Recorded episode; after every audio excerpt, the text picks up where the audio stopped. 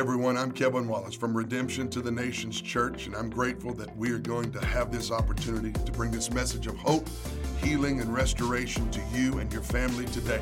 I want you to stay with me till the end. I'm going to come back and pray. Be blessed by the word of the Lord. Stand with me for the word. Go right to Luke 19, and I'll I'll expedite the message today. Luke 19 11. How many are thankful for the kingdom of God? How many want to be a part of the kingdom? Well, I hope you want to be part of the kingdom because I'm grateful for the church, but this church is not the sum total of what Jesus came for. He came to establish the kingdom. And how many know you have a purpose in the kingdom of God? Luke chapter 19, verse 11. And today I want to preach a message called Understanding the Kingdom. I may talk about this for a couple of weeks. We're in a series called Thy Kingdom Come. But today I want to talk about understanding the kingdom of God. And I want to teach from Luke's Gospel, the 19th chapter, the 11th verse. And it reads this way. Now, as they heard these things, he spoke another parable because he was near Jerusalem and because they thought the kingdom of God would appear immediately. That's a very important phrase. They thought the kingdom of God would appear immediately. Therefore, he said, A certain nobleman went into a far country to receive for himself a kingdom and to return. And so he called ten of his servants, delivered to them ten minas, and said to them, Do business. If you have a King James Bible, what does it say? It says, Occupy till I come. Do business till I come. The New American Standard Version says, Do business with this until I come.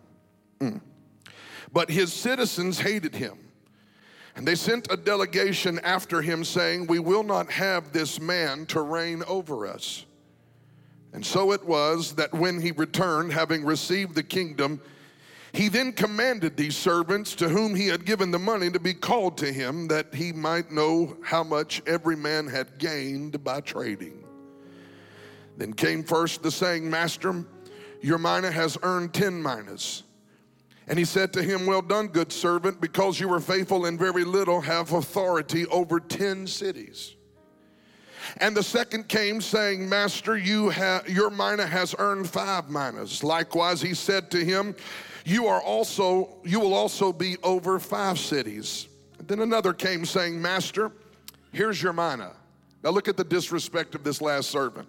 Here's your mina which i have kept put away in a handkerchief for i feared you. Because you are an austere man you collect what you did not deposit and reap what you did not sow. And he said to him out of your own mouth i will judge you Wicked, you wicked servant, you knew that I was an austere man, collecting what I did not deposit and reaping where I did not sow. Why then did you not put my money in the bank that at my coming I might have collected it with interests?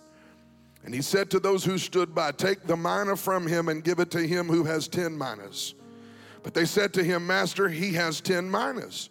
For I say to you that to everyone who has will be given, and from him who does not have, even what he has will be taken away from him. But bring here those enemies of mine who did not want me to reign over them and slay them before me. I mean, that's a heavy word.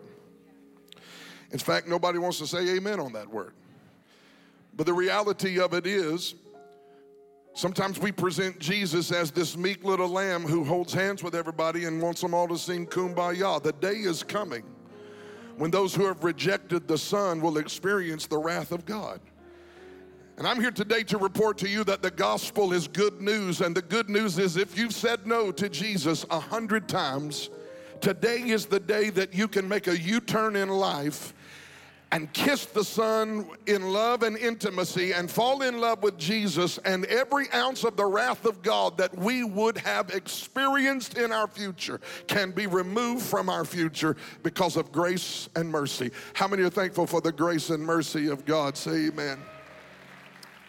I want to preach today about understanding the kingdom of God Father, help us today, I pray in Jesus' name. Lord, give us the spirit of wisdom and revelation and the knowledge of you. I've asked you, Lord, for the ability to teach the kingdom in a way that people can begin to grab it, not just understand it, but enter the kingdom. Too many people on the outside of kingdom living and kingdom life in this day. And I pray in the name of the Lord that online and in the house we would have an encounter with God. Our eyes would be open. Spirit of revelation, come now, we pray in Jesus' name.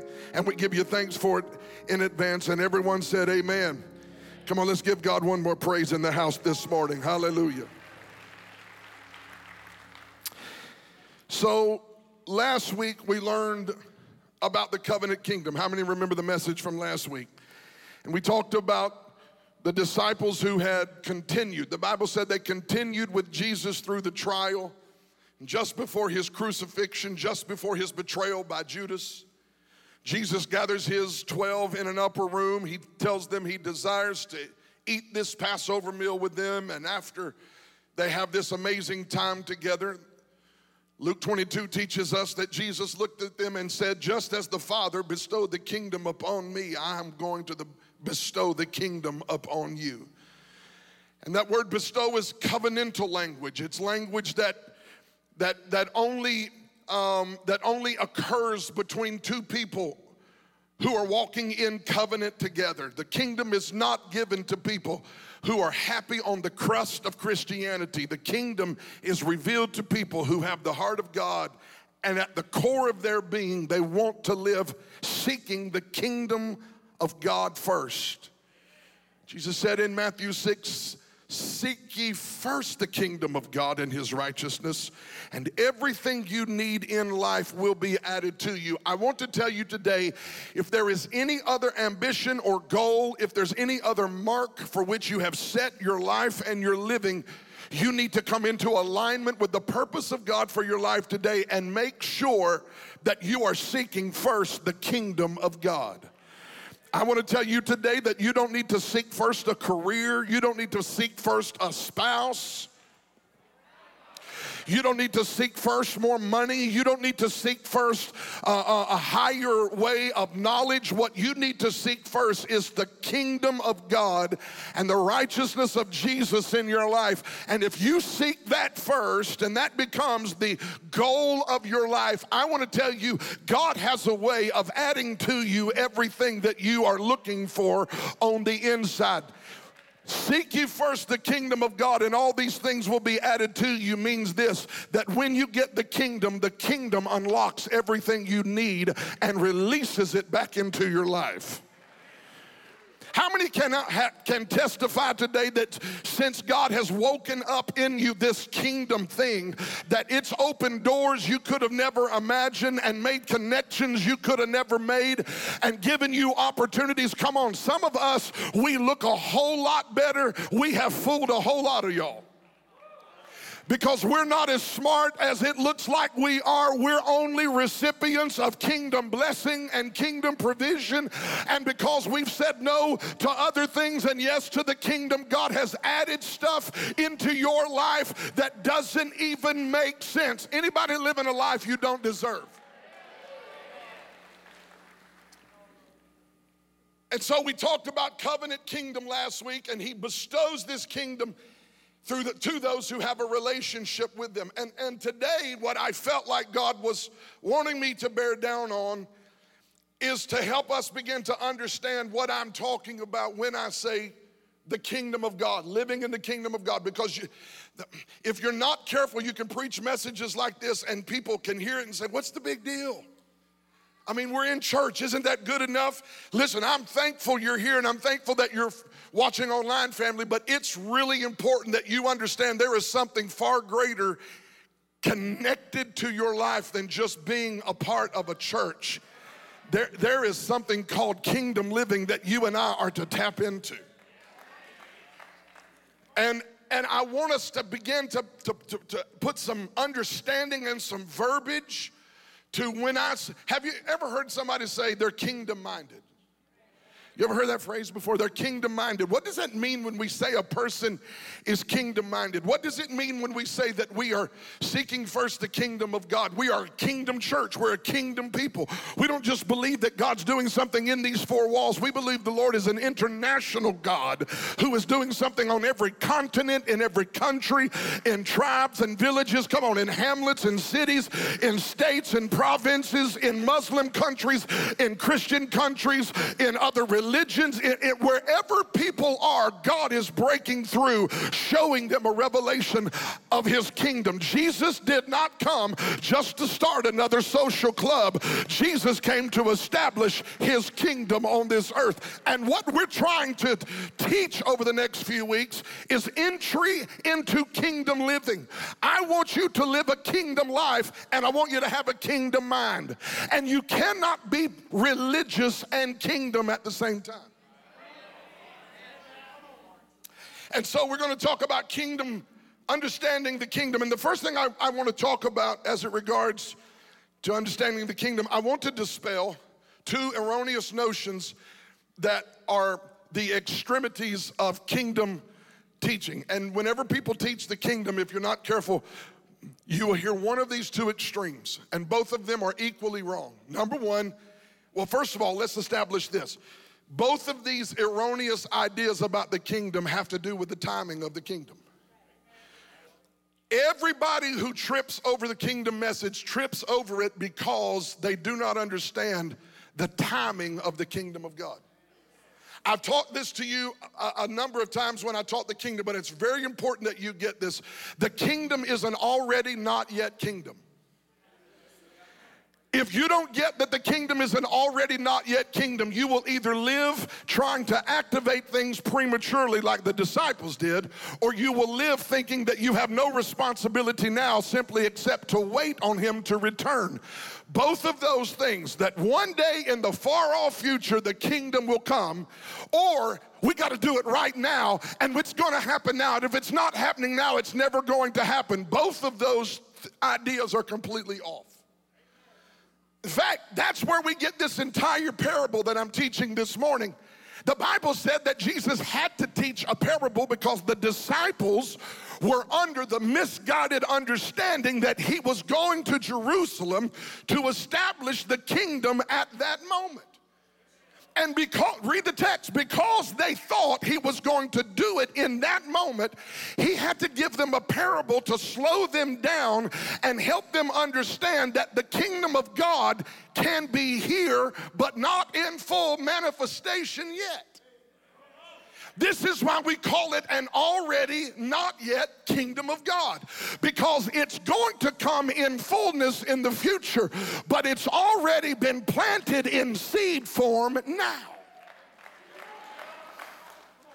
And the people who think that it has to happen now live disappointed when they don't see the kingdom in politics, the kingdom in the financial sector.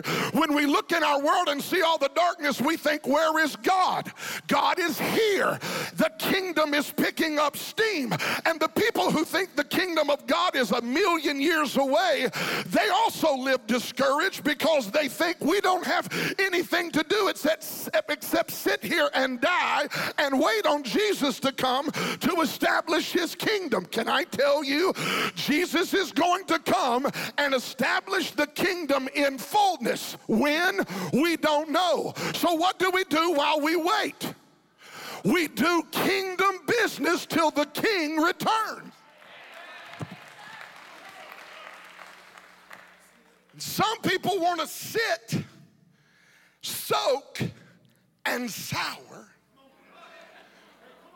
complain and murmur and woe is us and the world is going to hell in a handbasket and Jesus is going to come bail us out real soon. I want to tell you that is not the idea Jesus had when he left planet Earth. When he left this planet, he did not look at his disciples and say, survive.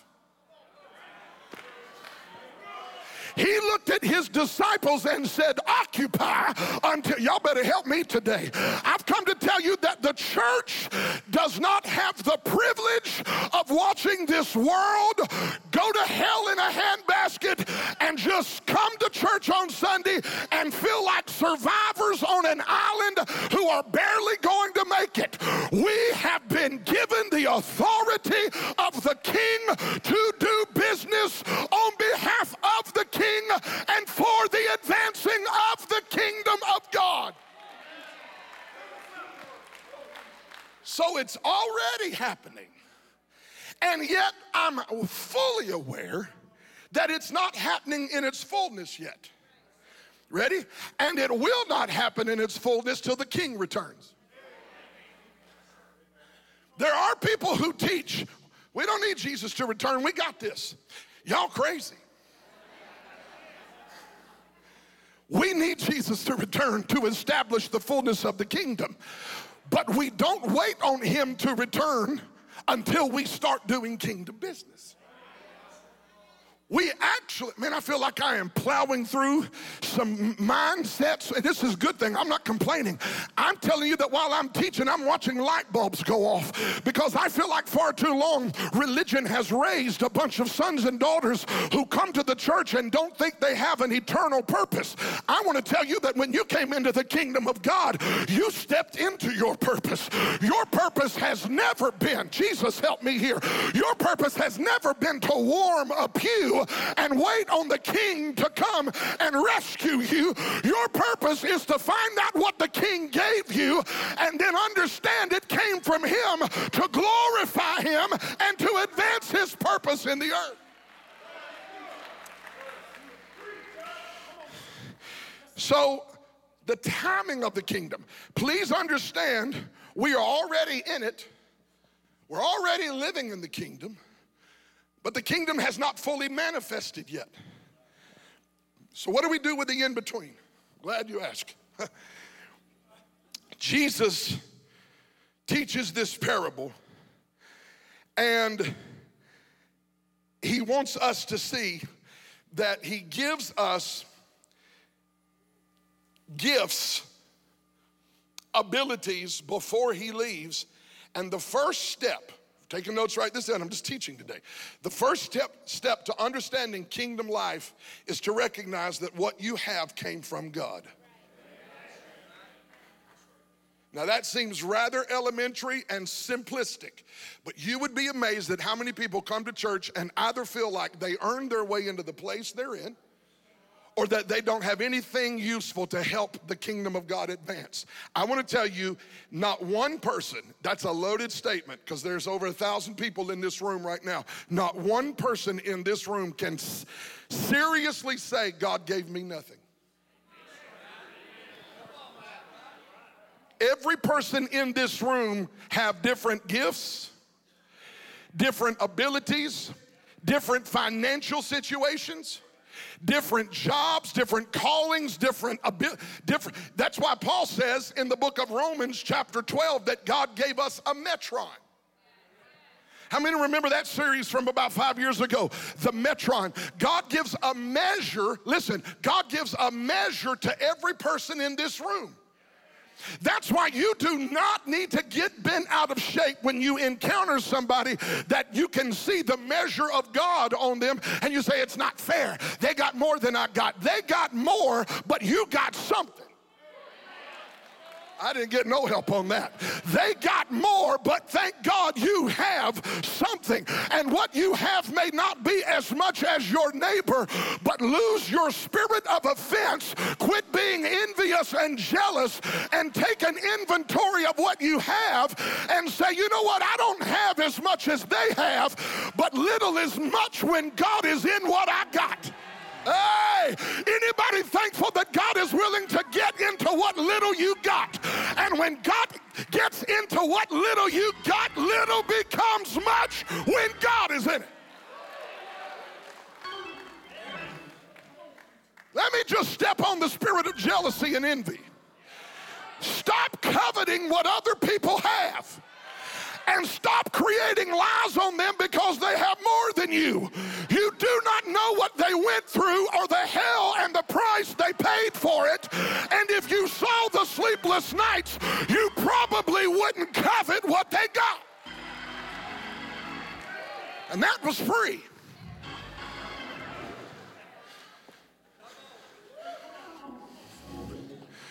So Jesus in this text gives them a purpose.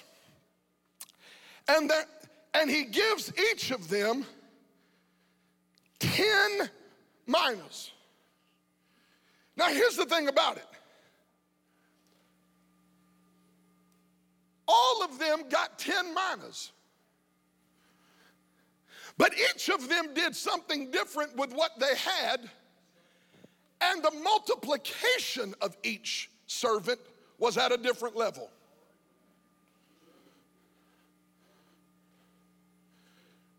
I want to tell you, you're called to be a multiplier.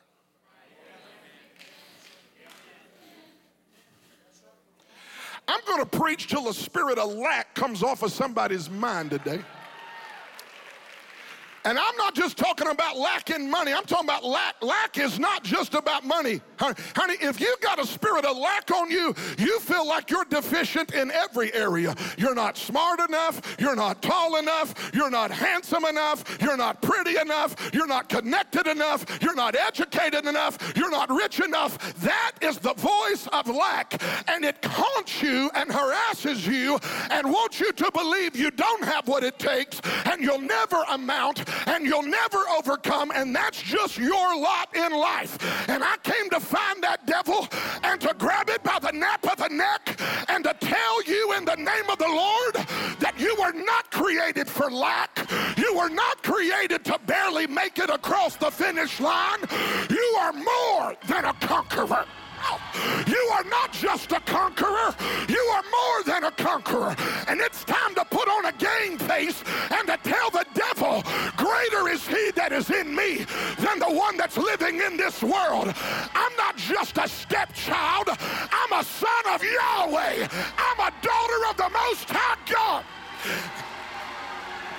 I feel the kingdom getting ready to break out in here. How many know if God be for you, it don't matter who's against you?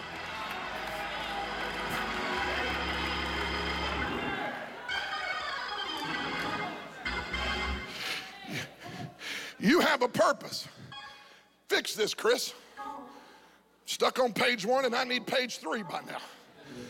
You have a purpose. And if he can't find it, I'll preach without it. Hallelujah. You have a purpose. Ready for this?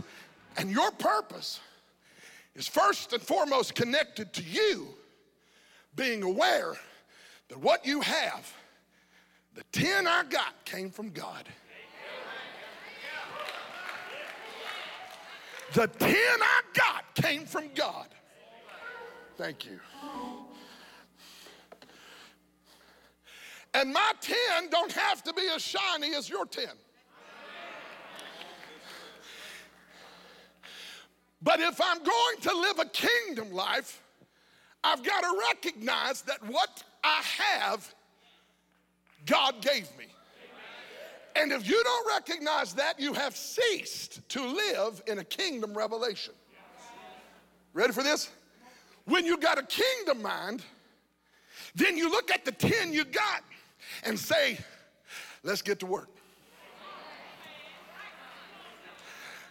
That's all I got. I don't have 12, I don't have 20, I got these 10. And I'm gonna work with what I got. Come on in here, y'all. How many learned how to work with what you got? Sometimes you got to do that in every facet of your life. You got to learn how to work with what you have. And you can't sit down your whole life and complain about what God gave somebody else that He didn't give you. Whatever you have came from God. Well, not really, not really, Bishop, because I, I, inherited it. My family gave it. No, see, if you got a kingdom mind, then you see those parents who left you an inheritance as a resource rather than a source. Well, Bishop, I, am I'm, I'm educated. That's how I got what I got. Well, if you're a kingdom minded person, you recognize it was God that gave you the scholarship and God that helped you pass the ACT and God that helped you get your foot in the door. And you know you ain't smart enough to be a doctor all by yourself, but it was God that gave. See, I'm trying to get you to shift your thinking from yourself to the King who gave you everything you need to fulfill everything He called you to do. So there are three servants. I don't want to make you mad at me because I love you. But in every room, there are people who are willing to multiply by 10, some who multiply by 5, some who don't multiply at all. I hope you become today in your mind a multiplier of kingdom resources. Let me talk about that for a moment. When I say he gave them 10 minas, first of all, I read a bunch of commentary this week. It's amazing how many people go to great lengths to try to prove that he's not talking about money. He's not talking about money. He's talking about influence. Well, that's great. If you believe that, that's wonderful because I, I, think we can go there, but, but he is talking about money. See, we get quiet right here. We get quiet right here because money is none of your business, Bishop. It is not mine. You absolutely right. I don't care what you got. But Jesus does. You mean he knows? Oh, not only does he know, he gave it to. Which is why I don't understand when Pastor Quantel says we believe in tithe and people start going, do you know the Bible said when the woman gave two mites and the Pharisees come up and gave the tithe? Do you know what the Bible said? Jesus was standing at the altar looking at what they gave. I ain't got no help in here, so let me walk around. If I'm gonna make you mad, at least let me get close to you. Hallelujah. I want you to know Jesus cares what you have, and He cares what you do with what He gave you. Well, you're a tither because you're a pastor. And if people don't tithe, you don't have a job. I want to help everybody understand something. You didn't call me. I want you to understand I'm bound to this. I don't have a choice. If money don't come in next week, I'm still going to get up and preach. Because preaching is not something I do for money. Preaching is what I do because I'm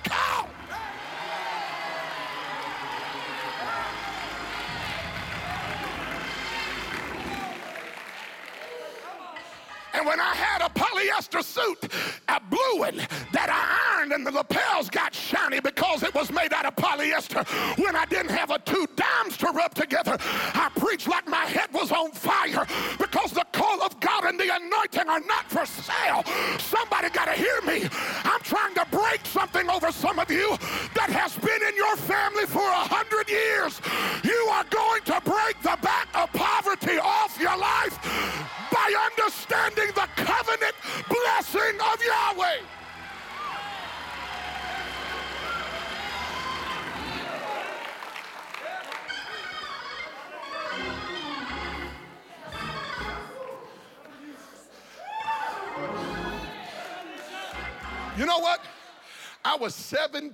years old. My mama's sitting here, she'll tell you this.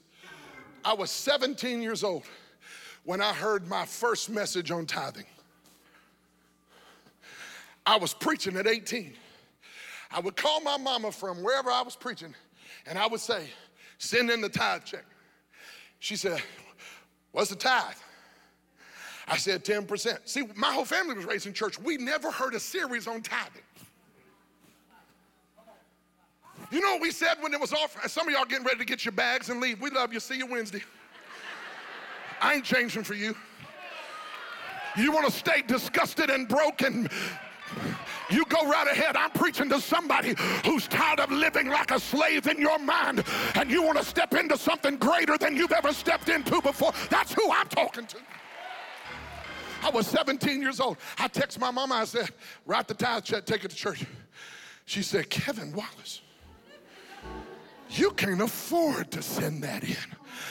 I said, Mom, I can't afford not to. I want you to know I have I have been poor, I have been broke, I have had nothing. I have seen people in need and wanted to help them, but not have the ability to help them. And I want to tell you that today, when I see somebody in need, if the Lord blesses my house, He understands that I found a son who will be generous and help those who are. I'm talking to y'all today. God doesn't just want to get more to you so you can drive in a bigger car. He wants the kingdom to be demonstrated through sons and daughters who know how to take what God gave them and multiply. I'm going to freak you out this week. Not multiplying is not even a choice.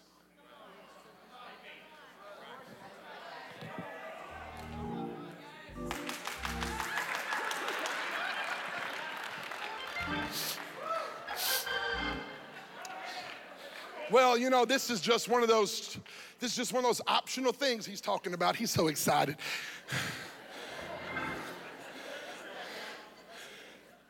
There is no place in the Bible, well, you know, he's up there talking about law. He needs to get over in the New Testament, get in that grace. Let me tell you this, Sister Yay Yay. There is no place in your Bible that permits a stingy Christian. No place. And we we take this thing about tithing and we say we throw up that's the law. And you know what people use that for? They use it to permit stinginess and their heart has no generosity at all. I want you to understand something. Tithing is not where I stopped. It's where I launched from. I'm thankful today that God has enabled me to be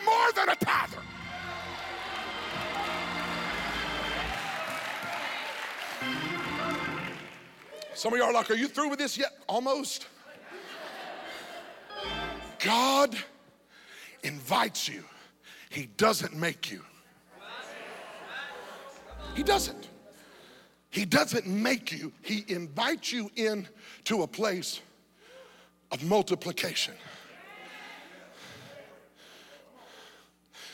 And this is about everything, not just money, but it includes money. It includes gifts. What are you good at? God gave you that. What are you passionate about? God gave you that. What do you like doing? What is it you feel assigned to? Well, you know what? I never had time to think about it. I got this job. What if that job is more than a job? What if it's an assignment? I fear you're not catching what I'm throwing out today. I want you to begin to see your life not as simply an employee of a boss that strokes a check and signs his name and you think that he's your source. I want you to begin to see yourself as a son and daughter of Yahweh who God has already made a way for. And God is able to provide and bless you and multiply you, even if your boss, who you thought was your source, begins to hate you and doesn't want you to be a part of his, his uh, company anymore. God has a way of being your source. And when man shuts one door, a multiplier is not in a mess. A multiplier sees a shut door as an opportunity for God to open another door because I'm not the cursed. I'm the blessed of God in the city, in the field, when I come, when I go. So, so he gives them all 10. Ready for this? This is the kingdom. And the king leaves. He puts 10 minas in each of their hands and he leaves. And he says before he leaves, I'm coming back. When I come back, I'm bringing the kingdom with me. While I'm gone, occupy. The word occupy or do business in the Greek is pragmateuomai. I stayed up till 1 a.m. practicing that. It's true story. I was walking around, my kids thought I was speaking in tongues. Pragmateuomai. Oh, glory. Hallelujah. Pragmateuomai. It's only used one time in the entire New Testament. This is the one place this verb is used. And the prefix of the Greek word pragmateuomai is pragma, P R A G M A, where you would see the word pragmatic, to work out, to be about the business of. Pragmatic people are not lazy people. I'm getting ready to make some enemies. Y'all take a big deep breath and don't scream and cuss, but listen to me.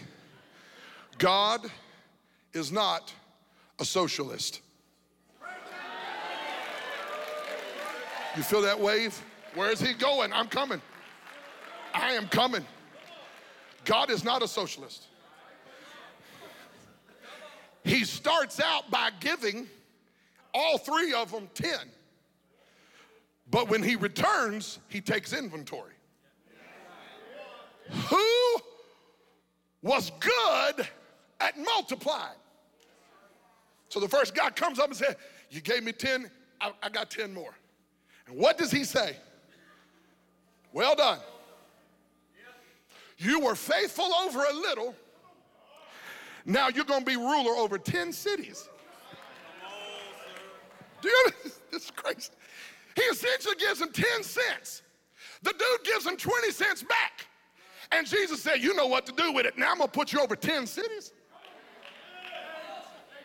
I made a dime, two dimes, and you're going to put me over 10 cities? Yes, because if you can make a dime turn into two dimes, you can take 10 cities and steward them well. I'm weeding it out while I preach this message today. The, the, man with, the man with 10 comes back. The second one said, I, got, I had 10, I got five more, 15. Jesus said, Good. You multiplied from 10 and made it 15. Now you're going to rule over five cities. Do you understand that what little you have right now is preparing you for the greatness God has for you in the millennium?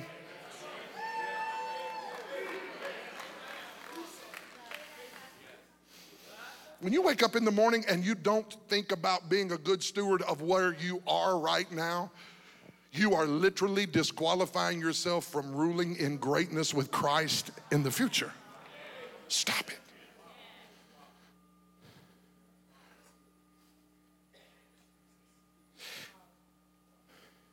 We need to have some godly pride, not bad pride, godly pride in fulfilling the assignment God put on our lives. You know those people? We got so many of them here. How many are thankful for all the people in our parking lot, in our children's department? Come on, all the lobby greeters, all the people. Do you know that there are people who just put up with my preaching?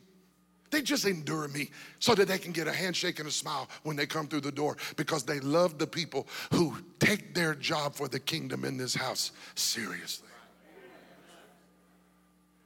That's a spirit of excellence on us.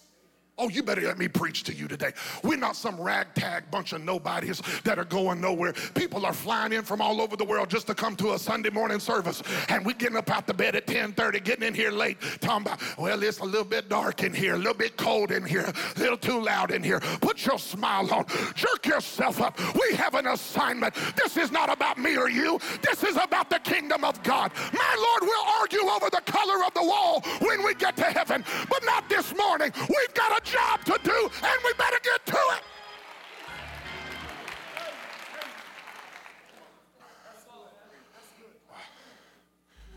Well, we got all these kids coming.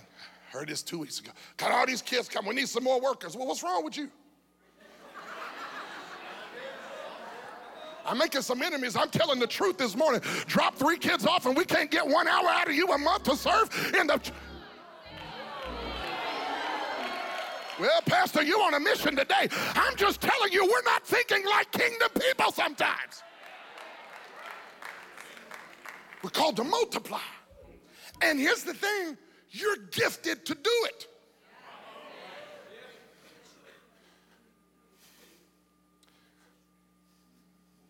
Some of you. Let me help you. Have you ever seen somebody wanted to cook in the kitchen but didn't know how to cook? Lord, help me here. I'm getting all in this dangerous territory. Listen, let me help you understand something. If you can't cook, find out what you can do and go do that. Have you ever met somebody who really wanted to sing with a microphone in their hand? It's not that they didn't want to sing, they, they wouldn't sing in the choir because that wasn't enough spotlight. I'm plowing. Woo, I'm like Noxzema. I'm coming up under foundation today. No, it wasn't that they wanted to sing, it's that they wanted everybody to hear them sing. And what nobody had the courage to tell you in your family is that you could not hold a note if you had a handle on it.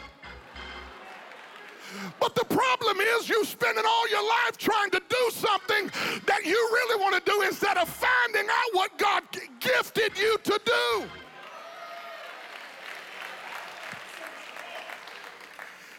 And what we all need is for people to come into their purpose and understand that the 10 they have is what they need. We'll finish this this next week. But let me tell you this before we close today. The king is coming back. And he's going to say, What did you do while I was gone? He is. Every single believer in this room will give an account for how they stewarded what he left them. And not multiplying it is not an option.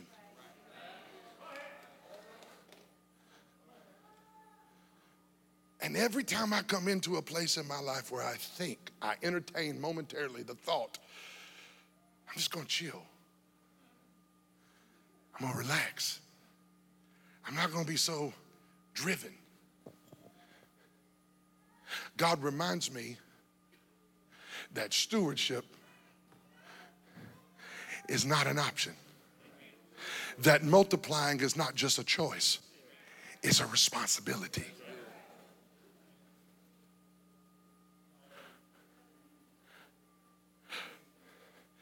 When we took this building, mm, 2013, it did not look like this. The property. I always got them people. I always got them people. I love them people.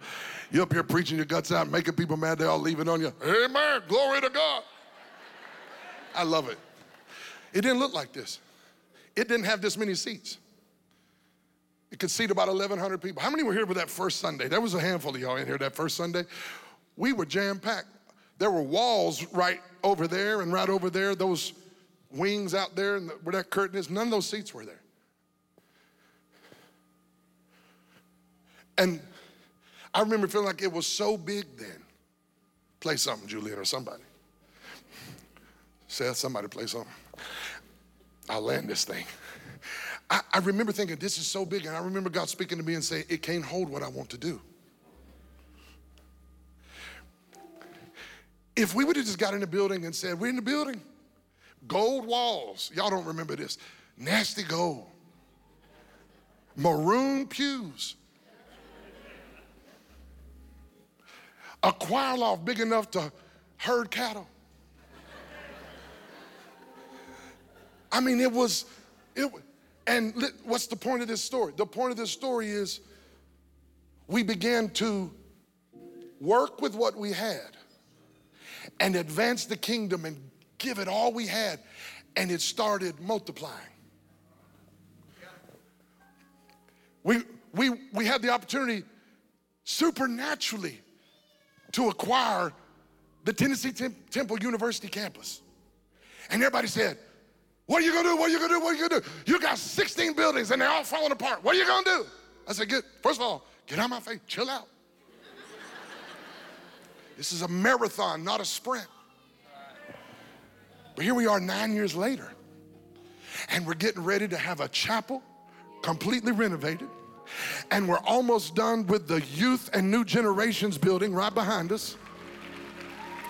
And the devil thought he would burn down two buildings, but we're going to build something back that make the devil wish he would have never messed with us in the first place. That's right. Why? Because when you got a kid, when you got a kingdom mind, you don't ever receive a blessing and see it as a finish line. You keep thinking, oh, he did that. Wonder what he could do if we just stay open before him and keep letting a spirit of kingdom multiplication work through our lives.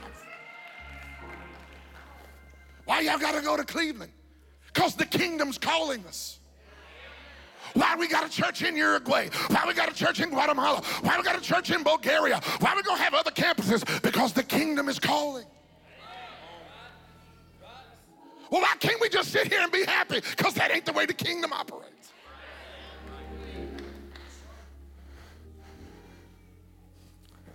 Stand with me. I want to tell somebody in this room right now who has felt like a season of pause. Feels like stuff has just stopped happening. Things have stopped clicking, doors have stopped opening, and you're wondering, what's going on? I want you to evaluate something. Has the pause come because you've lost your kingdom thrust and you've entered into maintenance mode rather than advancing mode? You've entered into maintenance. Yes, thank you, Holy Spirit. You've entered into maintenance mode rather than multiplication mode.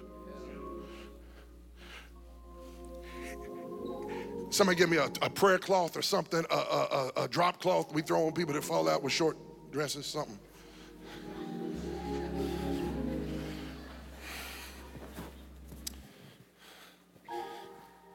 Somebody give me a dollar or a, a, a, hundred or something.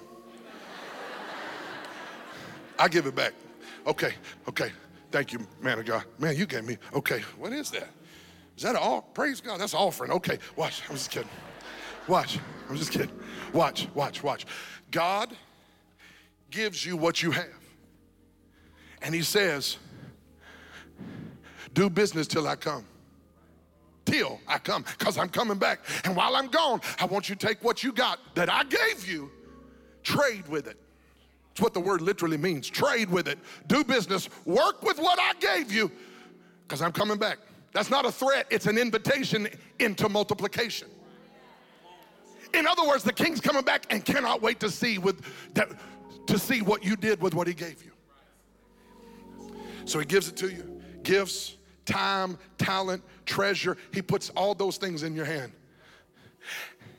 And in the hand of a multiplier, God breathes blessing on it. And he takes the gift, the dreams, the abilities, the money, the resources, the job, the business, whatever it is God gave you and blessed you with those who have that spirit of the kingdom on them, they multiply. And when he comes back, you give him more than he, than he left you with. And he says, Well done, come on in. But there are people who take what the king gives them and they say, Oh, he's coming back. I don't know. I don't know if I can make him happy. He's a tough guy. I'm gonna fold this up. I'm gonna fold this up and I'm gonna, I'm just gonna sit it to the side. And when you put what he gave you in a handkerchief, you can't do business with it anymore. Well, I don't have as much as my neighbor. You don't need as much as your neighbor. You just need to do with what you have, with what God called you to do. And so the king comes back and he says to the third servant, What you got? He goes, Here's, here's what you left me.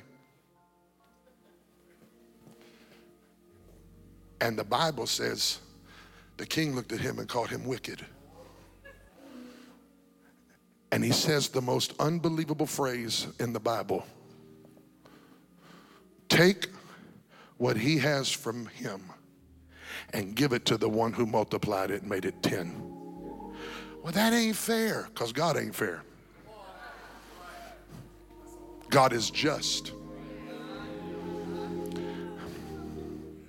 You say God is not fair, and what you mean by that is God is not treating me or treating someone else equal as he is other people. God reserves the right to make sure his resources are put in the hands of people who know what to do with them. So there are two groups of people I want to pray for today. People who are in a season where it feels like things have shut down. Doors have quit opening, you're out of rhythm, nothing's working. Why? I think God sent me today to provoke somebody back to kingdom thinking. Out of a pattern of maintenance back into a pattern of multiplication. And number two, I want to talk to people, and I don't want anyone to make a move. I'm not. I, I, want. I want you to stay in your seat. I want you to do this in the cover of where you are, because I would never shame or embarrass anyone.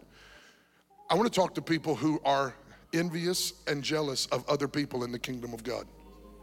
That season must come to an end for you if you will walk in the blessing of God. You will never walk in the increase of God while you resent the increase of God that He gave to someone else's life.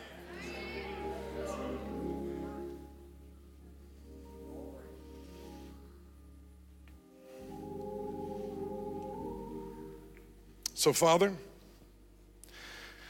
I pray for a spirit of increase and multiplication to come upon the people. Lord, not just resources and money, but in their gifts, abilities, in their time, talent, and treasure. Teach us how to steward as kingdom citizens what it is you blessed us with. We repent right now. I pray for anyone in this room that's under conviction because they've been jealous and envious of other people's multiplication. I pray that they would lose that now. Father, this, this is, this is a, a season where we should celebrate your blessing on other people's lives. When a door opens for them, we should not be jealous that that door did not open for us. We should celebrate the open door for our brother or sister. When the promotion happens for them in their job, we should not be jealous of that promotion. We should celebrate that promotion. We shouldn't live with envy in our hearts. So I'm praying for this house that in this moment, that anyone in this place who is making it difficult for your blessing to rest upon them because they continue to walk in ways that grieve your heart. I pray now, Lord, you'll just cleanse that and wash that away. Let us celebrate. Let us be a people who celebrate with our brother and sister who experience the blessing of God. And I pray today, God, for the person who is in that pause. If I'm talking to you and you just feel like life has sort of slowed down, it's pause. There's doors are not opening and some things have you've lost your rhythm and you and you need to get out of maintenance mode and back into multiplication mode. Lift your hand if I'm talking to you right now. I know it's not everybody, but if I'm talking to you, just lift your hand.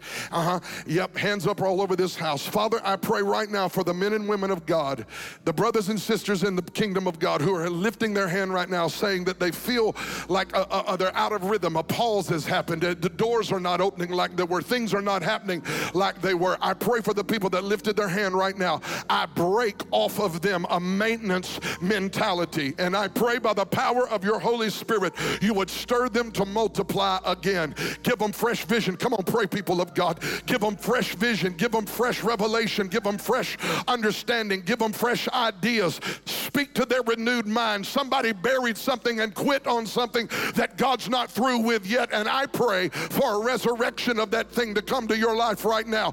I speak to the future. I speak to the future that you have in Christ, to your purpose. And I declare your purpose will never be fully discovered in maintenance mode. It will only be fully discovered while you have a heart to multiply the kingdom of God. Come on, grace is being released right now to begin to multiply again. And I pray in the name of Jesus that people who felt like giving up entertain the thought giving up, thought about just pushing pause in this season, I pray you would begin to activate in them today, God, a fresh grace for multiplication in Jesus' name. Now lift your hands all over this room right now, and for about 30 seconds, let's begin to praise God for what He has given us, and let's begin to commit afresh and anew. Come on, God, you gave it to us. You're the giver of every good and perfect gift. You're the one that, come on, worship Him. You're the one that put it in our hands, and we will not sit through this life waiting on your return, and we will not just watch, we will occupy, we We will succeed. We will be successful in all of it for the glory of God. in Jesus' name. Now, somebody lift up a shout and a praise all over the church. Come on. Come on, give him praise. Hallelujah. Friend, I believe God is a miracle working God, and the greatest miracle that God could ever work in your life is the gift of salvation. And I believe today somebody's watching me who says, Pastor Kevin, would you pray for me? I want to give my life to God. I want to serve the Lord. I want Jesus to save me. Let's pray this prayer together today. Mean it in your heart. Say, Dear God, I repent of my sins. I turn to you today, Lord Jesus, believing that you're the Son of God and that you died for my sins. Forgive me, Lord Jesus. Come into my heart and be the Lord of my life. In Jesus' name I pray. Amen. Listen, friend, if you prayed that prayer, I want you to go to kevinwallace.tv and I just want you to drop us a prayer request and let us know that you gave your heart to Christ. Our team want to pray for you. We want to make sure that you're in a good, loving, Bible believing church wherever you're from and that you continue to grow in your walk with Jesus Christ The best days of your life are still ahead of you. And we're praying for you today. God bless. and look forward to seeing you next week right here.